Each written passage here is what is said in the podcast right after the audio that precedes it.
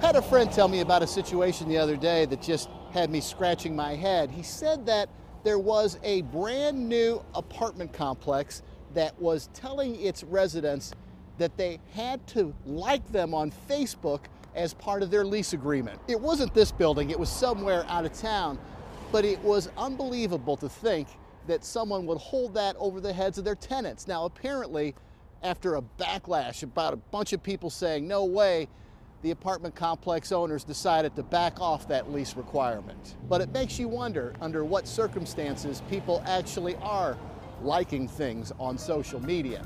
Just something to think about. I'm JB, and that's the way it ought to be.